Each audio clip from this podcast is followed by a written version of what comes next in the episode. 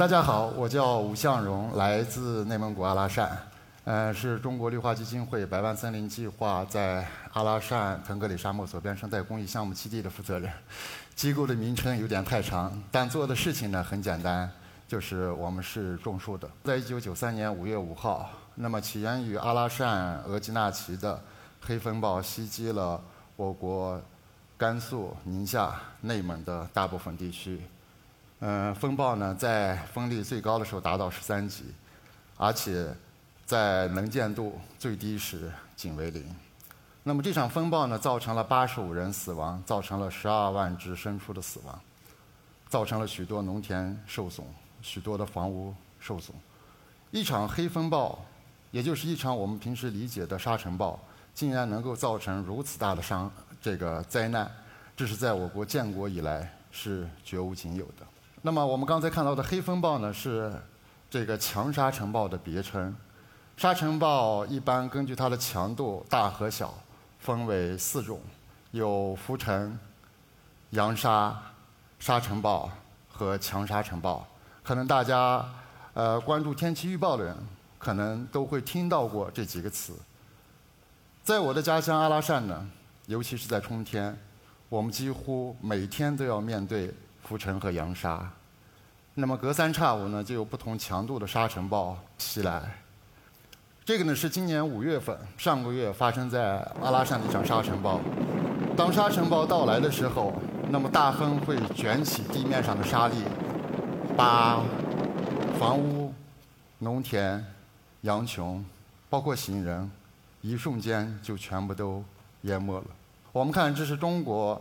呃，西部地区沙尘暴主要的发生的这个路径，主要在有北方路径、西北路径和西方路径三个方向。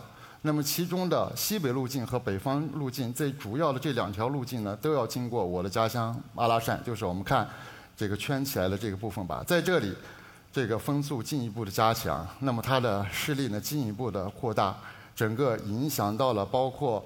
呃，整个北京在内的中国的东部绝大部分的地区，提到阿拉善，大家听过这个地方吗？那么我们看到这个地图，阿拉善是在内蒙古的这个最西部。去阿拉善呢，一般要先到什么？先到银川，所以很多人就误以为阿拉善是属于宁夏的。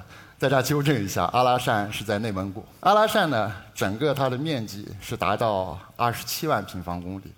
相当于大概相当于广东省面积的一点五倍，人口呢只有二十二万人，可以说是地广人稀，但是它的面积的绝大部分都是被沙漠和戈壁所占的。阿拉善为什么被大家所知呢？是因为沙漠，因为沙尘暴，也是因为治沙。我们看到这是阿拉善的三大沙漠：巴丹吉林沙漠、腾格里沙漠和乌兰布和沙漠。那么这三大沙漠呢，又被合称为阿拉善沙漠，总面积大概十万平方公里。十万平方公里是一个什么概念？就是和浙江省的面积差不多。这么大的一个区域，那么全部都是沙漠。尤其是从上个世纪八十年代开始，由于我们人口的增加、人类活动的强度的增大、过度的放牧。采桥资源的开发，还有大规模的农垦，导致了这个区域的生态环境急剧的恶化，植被退化，土地沙化，生态失衡，沙漠化急剧加速。三大沙漠过去它是完全被切割开来的，那么现在三大沙漠已经完全在至少七个地方已经连接到了一块，所以使得沙漠的治理。沙漠化的防治变得更加艰难。沙漠化的问题因为什么来引起呢？我们看一看，这是阿拉善流经，最后流经阿拉善的河流，叫呃额济纳河。那么大家已经看不到河水了。额济纳河是中国第二大内陆河，曾经在额济纳河孕育了将近七千平方公里的额济纳绿洲，在沙漠边缘的一个绿洲。但是在九十年代。额济纳河彻底干枯，这是居延海。额济纳河呢，最终要流到居延海。居延海说它是海，是因为它非常大。历史上最大的时候曾经有七百多平方公里。大家能不能想象，七百多平方公里的一个湖泊，在戈壁沙漠意味着什么？意味着就是一一个明珠，沙漠明珠。它留下了广为人知的中国唐代著名诗人王维的“大漠孤烟直，长河落日圆”，就来自于我们居延海。但是呢，在九十年代，居延海也干枯了。当居延海干枯了以后，几乎是寸草不生，只要有风吹过，就立刻会起沙尘。这是胡杨林，大家都知道，曾经被评为中国最美的秋天。那么胡杨呢？我们叫做一千年不死，死而一千年不倒，倒而一千年不朽，三千年的神奇的树。但是在黑河断流、居安海干枯以后，胡杨林也大面积的枯死了。风起额济纳，沙落北京城。这是一句细语，但是却真实的是对阿拉善生态在上个世纪九十年代的一种真实的写照。九三年的这个特大沙尘暴以后，沙尘暴又多次袭击了中国的北方的大部分区域，尤其是在两千年，沙尘暴竟然十次光顾了北京。是什么引起了如此密度、如此强度的这样沙尘暴的爆发？那么就是在哪呢？在呃额济纳旗，在阿拉善的额济纳。后来国家在两千年以后加大了对额济纳的、对阿拉善生态治理的支持。在两千零二年，黑河开始供水；在两千零二年的后期，居延海、西居延海首先有了水；在两千零三年，时隔四十多年以后，东居延海。又有了水，但现在居延海恢复的面积还不到历史上最大面积的十分之一，所以我就出生在这样的阿拉善，是土生土长的阿拉善人。我的父亲也是一辈子从事沙漠治沙的工作，所以在我小的时候，我几乎很少能够见到父亲。他总是在去牧区，要么是飞播植草，要么是种树治沙。像飞播植草、飞播来撒草籽来治沙的技术，就是我父亲做了一个科研的一个成果，至今仍然是我国西北地区防治沙漠化的主要的措施之一。包括后刚才说的黑河的这个额济纳河风水的工程，也是他当时规划实施的。我就这样受我父亲的影响。那么这是小的时候在飞机场的一张照片，我们兄妹三人和父亲在一起，在撒播草籽的机场。嗯，最边上的穿白衣服的是我，有点我也我自己也不太想认。呃，那是我小学一年级的时候，当时最大的梦想就是希望能像大人一样坐上飞机，飞到天空去看一看沙漠有多大，看一看这个沙漠里的种子，那么飞向大地时候的情景。但是很遗憾，我的这个梦想一直没有实现，因为小的时候。我比较胆小，胆子小，但胆子小的我做出人生最大的一个决定，就是我坐了五十个小时的船，到了日本。在高中没毕业的时候，我在日本呢是先学的环境学，然后我又改学经济。为什么改学经济呢？因为九十年代的时候，中国和日本我们在经济的。发展程度在生态环境各个方面其实都有非常大的差距的，跟今天不一样了。那么当时想，日本的环境为什么好？生态为什么好？不就是因为经济发展，因为有钱嘛？所以我自己在学完环境学以后，转行学了经济。现在想来，当时想法是非常简单的。那么我在日本。留学的时候如何开始种树呢？有一个小故事，因为当时有一些日本的志愿者在阿拉善种树，别人在你的家乡种树，那么作为我一个自家人，你也不好意思什么都不干，嗯，所以就是我也去帮忙来种树。那么这是我第一次种树的开始。那么我们一般说种树想到的是什么呢？拿把锹，挖个坑，对吧？然后呢，放棵树苗，添点土，浇桶水，最后呢，对吧？现在必不可缺的是拍张照，对吧？合个影，发发朋友圈。其实我当时第一次种树的时候，也认为种树是这样。这是我第一次带着志愿者去种树的时候的。刚去了以后，说是树苗还没到，你们先挖坑吧。挖坑就挖坑，那么大家开始挖坑。挖坑的时候，怎么树苗还不到呀？大家着急的等着，坑挖好了，说很快到了，很快到了。结果一画来了一辆皮卡车，从车后面拿出来了，拎下来了几捆树苗，比牙签粗一点。比筷子细一点，大家都惊呆了。种树这个对吧？好歹像个树呀，这个随便从哪捡了点柴来的感觉。其实，在这个照片里，大家都看不到树。树苗小就不说了，这坑为什么要让挖这么大？六十公分见方的坑要挖出来，后来才知道。小树苗是因为沙漠里蒸发量太大，枝叶越少，它的蒸发量越少，把水分让根部能尽快的扎根。坑挖的大是为了保水，第二也是为了树根呢能更快的扎下去。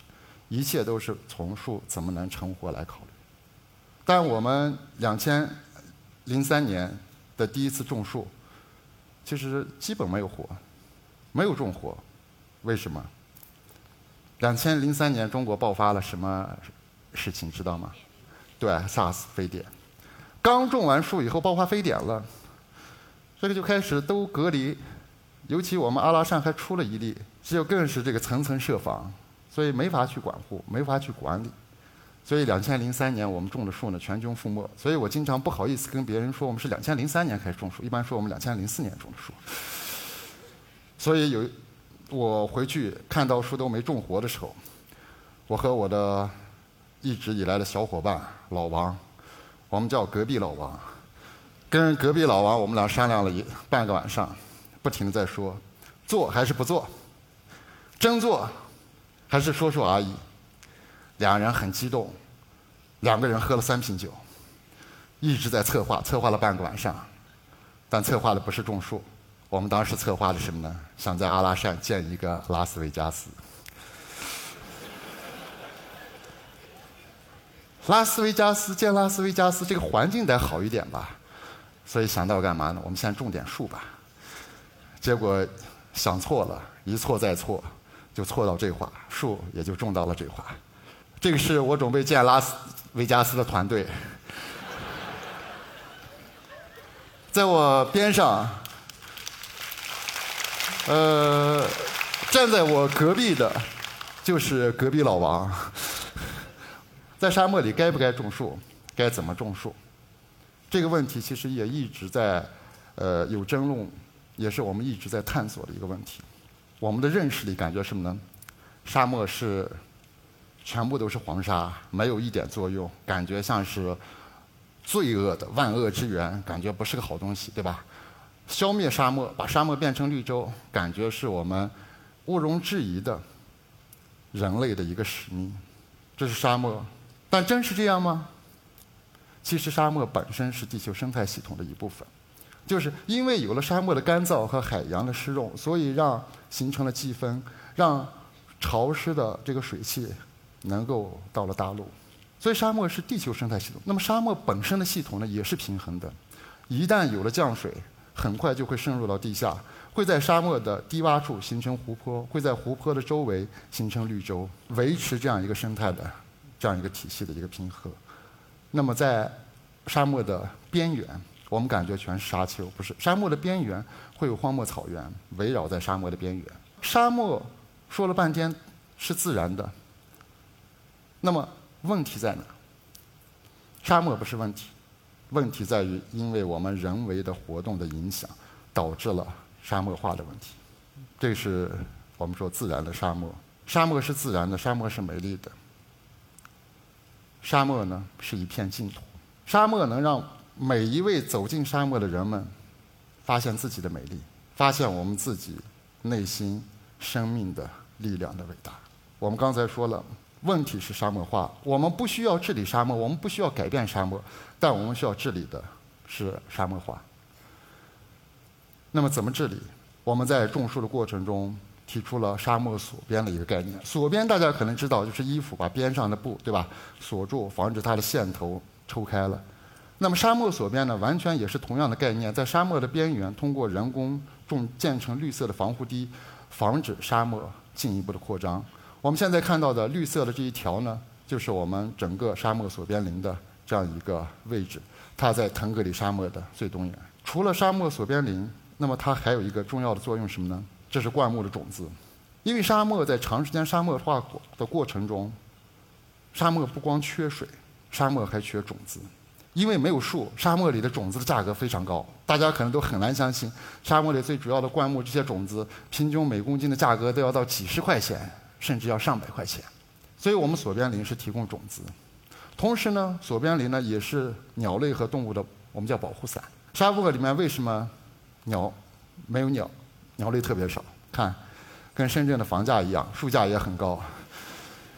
一棵树上有七八个鸟窝，没有安家的地方，所以我们给提供这样一个安身栖息的地方，维持它生态的一个多样性和它的平衡。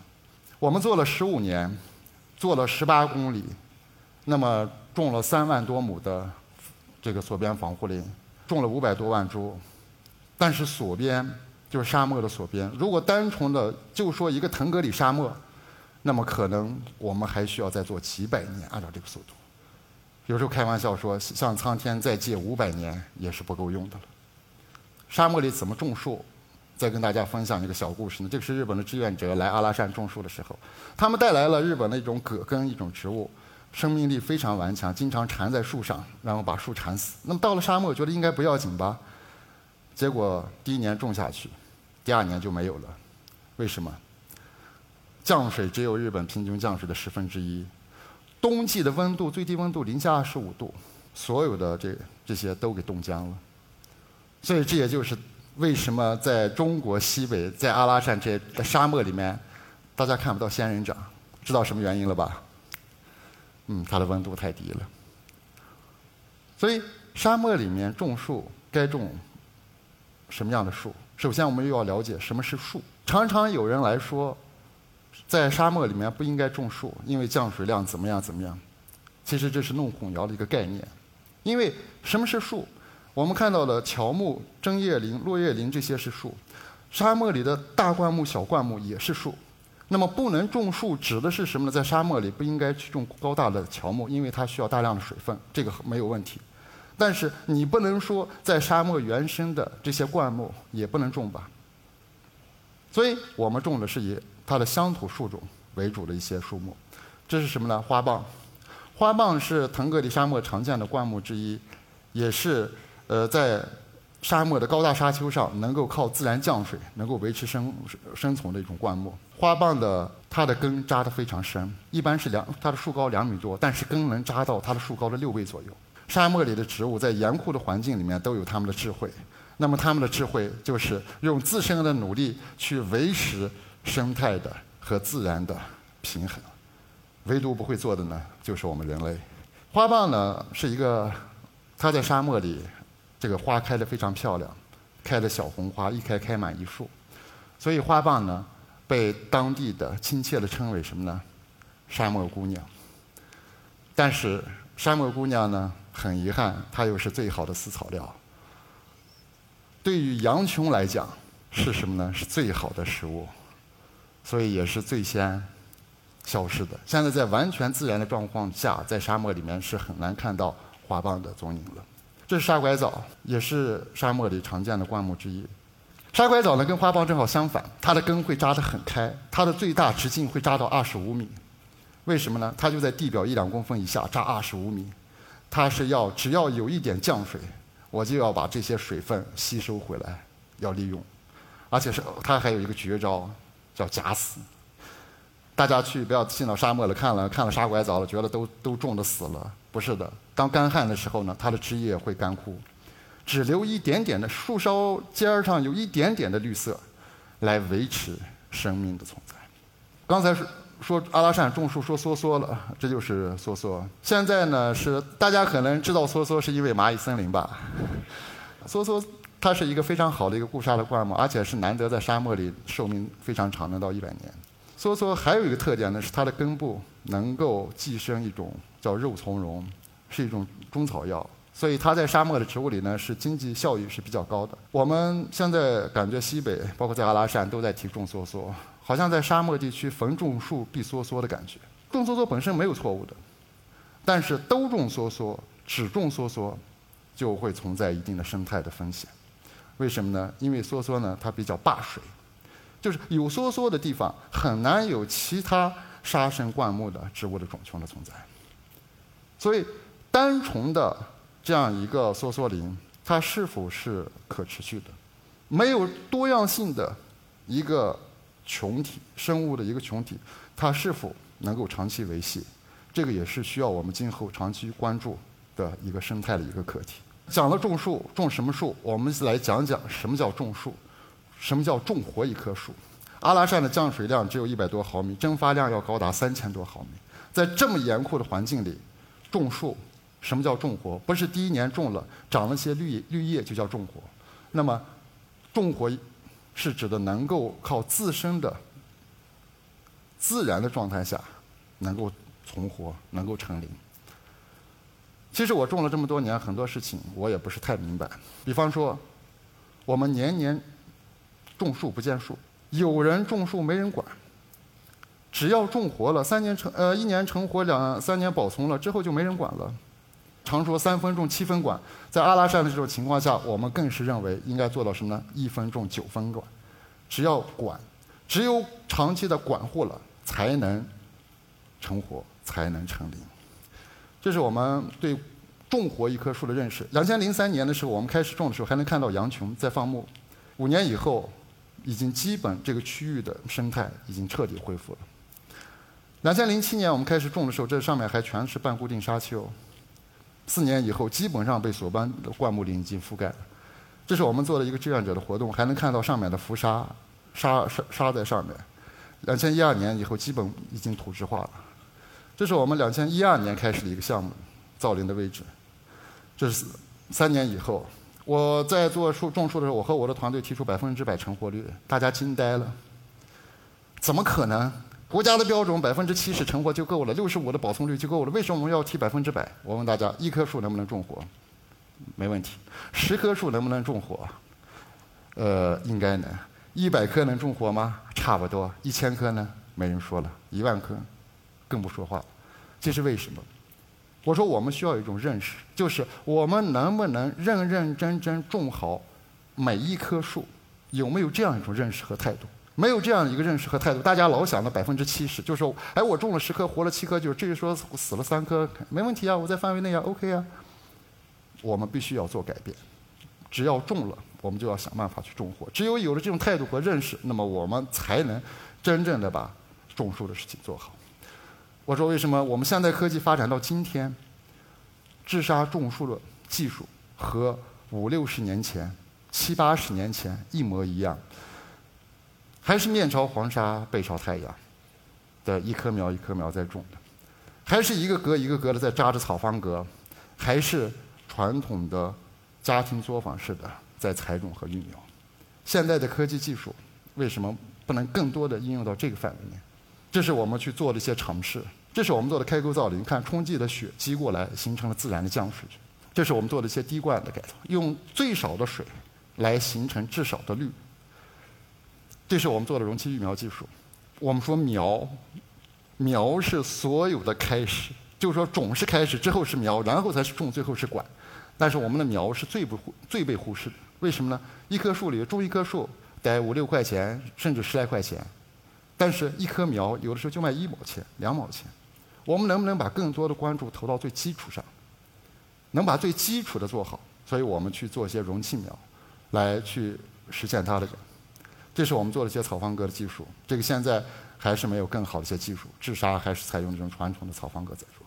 所以我们说是不能为了种树而种树。锁边林呢，也不只是种的越多越好。跟大家分享一个小故事，在我们基地两千零七年的时候。我们基地小有成效，那么有四只喜鹊。突然间有一天，一只喜鹊冲着我们飞过来，撞在玻璃上落下去。休息一会儿，再飞起来，再撞到玻璃上，再落下去，来来回回很多次。最后，这只喜鹊直到没有气息死了。为什么？我们后来才发现，另外三只喜鹊也死了。为什么呢？是因为我们当时发生了大规模的虫害，就右边的这个是叫做红斑原青，它吃花的花蕊。为了采种子，我们说灭虫嘛，撒农药、打农药灭虫很正常的，打了农药，红斑原青死了，被灭了，甲虫被灭了，沙漠的蜥蜴吃了甲虫也被灭了，喜鹊吃了沙蜥也被灭了。所以这个故事一直在警告着我们，告诉我们。所边种树是为了什么？不是为了种活几棵树、防住几粒沙，而是我们能不能与我们受损的土地重修旧好，能不能和自然的生命和谐共生？这是我们最根本的一个认识和想法。我们之后再不用农药，再不用化肥，种了树肯定有虫，虫多了以后，鸟类会逐步增加，鸟多了以后，虫害自然会减弱了。今天我们基地里面种了几万亩，那么重新喜鹊呢又回飞了回来。现在有上千只喜鹊在这里去安家在生活。所以喜鹊告诉我们一个道理呢，是什么呢？沙漠不可怕，沙漠化不可怕，可怕的是什么呢？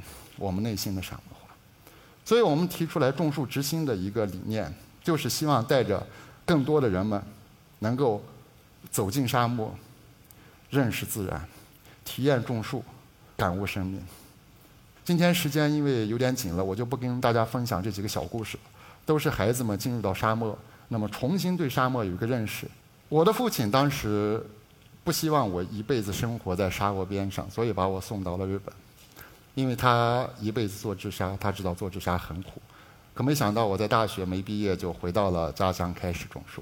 父亲一直希望我能找一个好的工作，能够稳定一点，可没想到我一做就做了。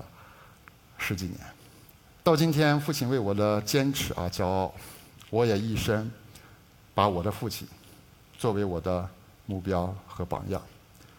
我的女儿也一样，因为我每年在植树，跟女儿在一起的时间非常少，每年只有冬天能回去一段时间陪一陪她，但女儿依旧骄傲的对大家说：“我的爸爸在种树，他种了很多树。”